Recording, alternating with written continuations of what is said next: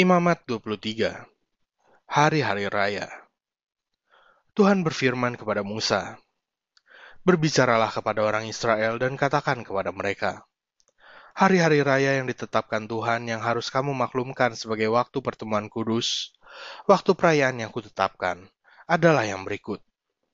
Enam hari lamanya boleh dilakukan pekerjaan, tetapi pada hari yang ketujuh haruslah ada sabat, hari perhentian penuh, yakni hari pertemuan kudus.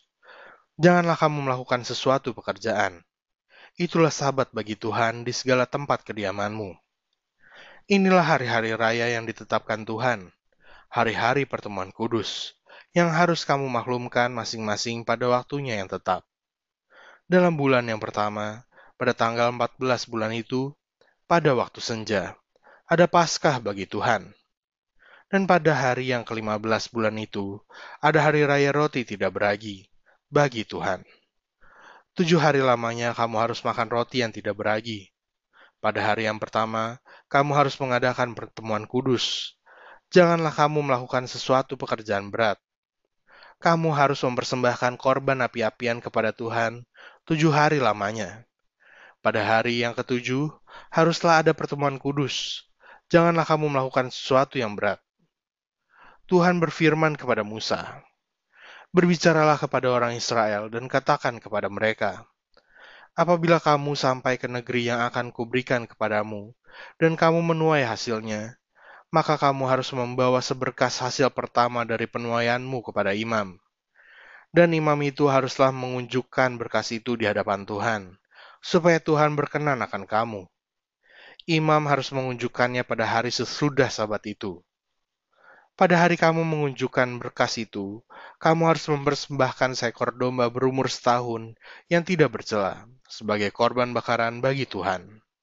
Serta dengan korban sajiannya dari dua per sepuluh eva tepung yang terbaik, diolah dengan minyak sebagai korban api-apian bagi Tuhan, yakni bau yang menyenangkan, serta dengan korban curahannya dari seperempat hin anggur.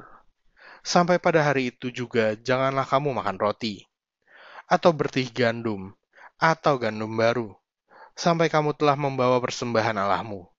Itulah suatu ketetapan untuk selama-lamanya bagi kamu turun-temurun di segala tempat kediamanmu.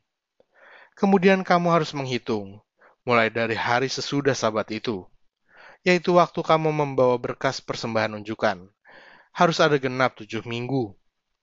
Sampai pada hari sesudah sabat yang ketujuh, kamu harus hitung lima puluh hari lalu kamu harus mempersembahkan korban sajian yang baru kepada Tuhan. Dari tempat kediamanmu, kamu harus membawa dua buah roti unjukan yang harus dibuat dari dua per sepuluh eva tepung yang terbaik dan yang dibakar sesudah dicampur dengan ragi sebagai hulu hasil bagi Tuhan.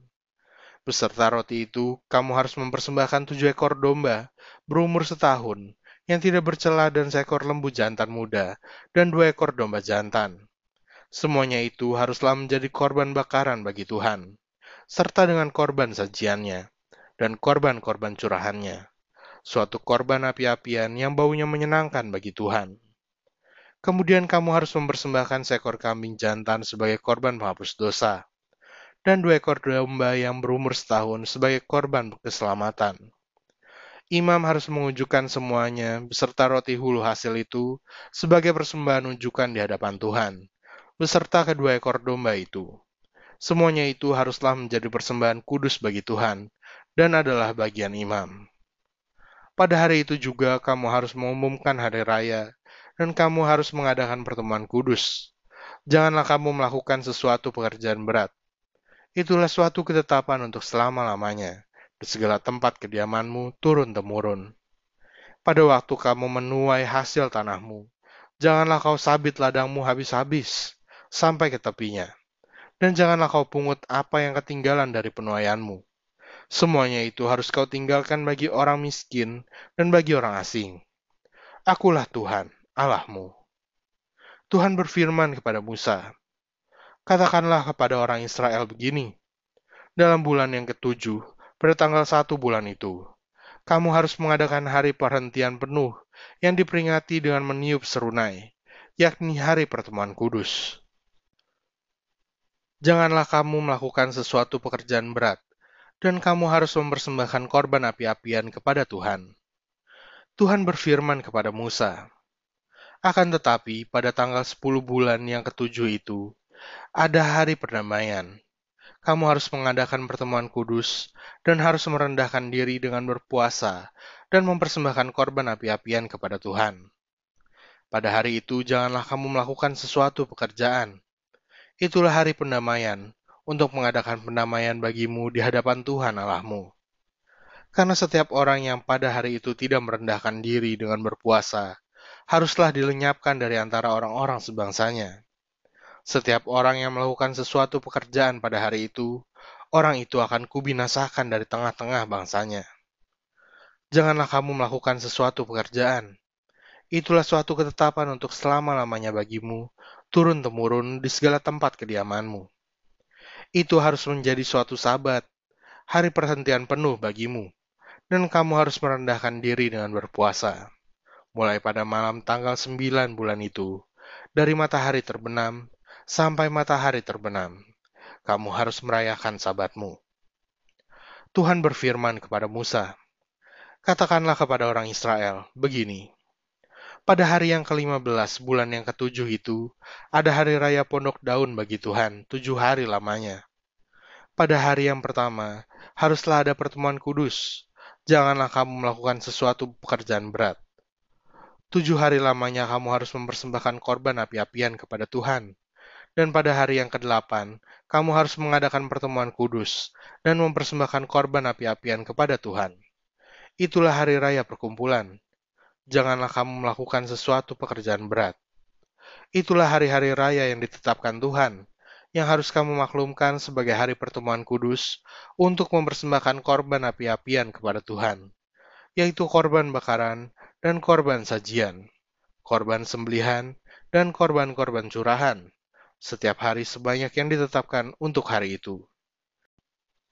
Belum termasuk hari-hari sabat Tuhan, dan belum termasuk persembahan-persembahanmu atau segala korban nazarmu atau segala korban sukarelamu yang kamu hendak persembahkan kepada Tuhan. Akan tetapi, pada hari yang ke-15 bulan yang ketujuh itu, pada waktu mengumpulkan hasil tanahmu, kamu harus mengadakan perayaan bagi Tuhan tujuh hari lamanya. Pada hari yang pertama, haruslah ada perhentian penuh, dan juga pada hari yang ke-8, harus ada perhentian penuh. Pada hari yang pertama, kamu harus mengambil buah-buah dari pohon-pohon yang elok, pelepah-pelepah pohon-pohon korma, ranting-ranting dari pohon-pohon yang rimbun, dan dari pohon-pohon ganda rusa.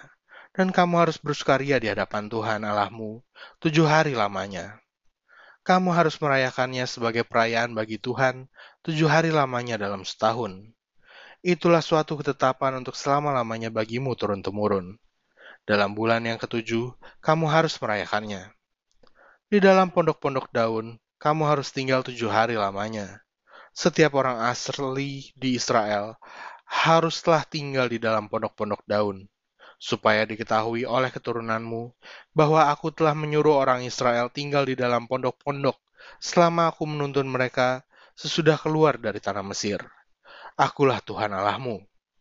Demikianlah Musa menyampaikan kepada orang Israel firman tentang hari-hari raya yang ditetapkan Tuhan.